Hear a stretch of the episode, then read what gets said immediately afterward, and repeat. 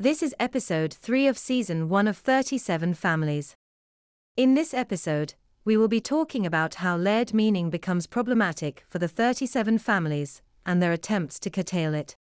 Firstly, to reiterate, the nine dialogues, representing nine distinct dimensions of self, corresponding to nine affirmatory narratives producing expression, also represent nine levels of meaning to expressive action.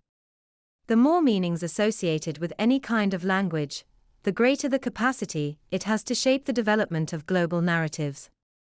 Since we know that narratives are merely incipient in the local, but fully formed within the global, we can see that if one expresses meaning on multiple levels, one's expression can fit a wider array of contexts, from global to local.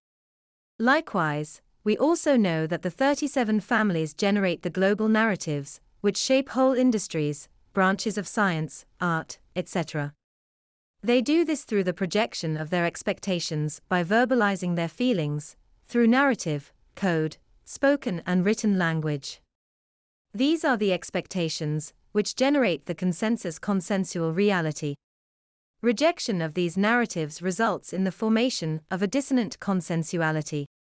Dissonant consensualities are not true spaces for action, as set out in the last podcast. They are mere recollections, projections of the other, perceptions of the non self who is trapped in the dissonant space. Thus, these projections are generated by the writing branch of the 37 families, who link specific actors to specific roles within the false projected narrative. Thus, the gaps between consensual experiences and dissonant spaces are frequently filled in by actors associated with each particular narrative.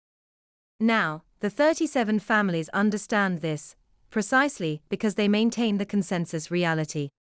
Meaning that they set the rules through their verbalizations, they also possess the ability to step outside the linearity of the consensus space.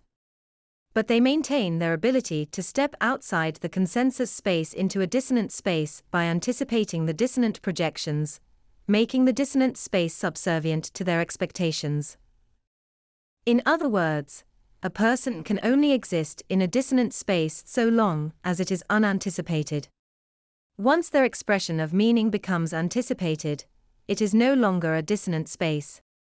From this, we can see that these people, who move between the shadows of linear existence, the 37 families, must constrain the expression of meaning and narrative which runs contrary to their expectations. Otherwise, they risk losing control of the consensus reality. That's the end of the podcast for today.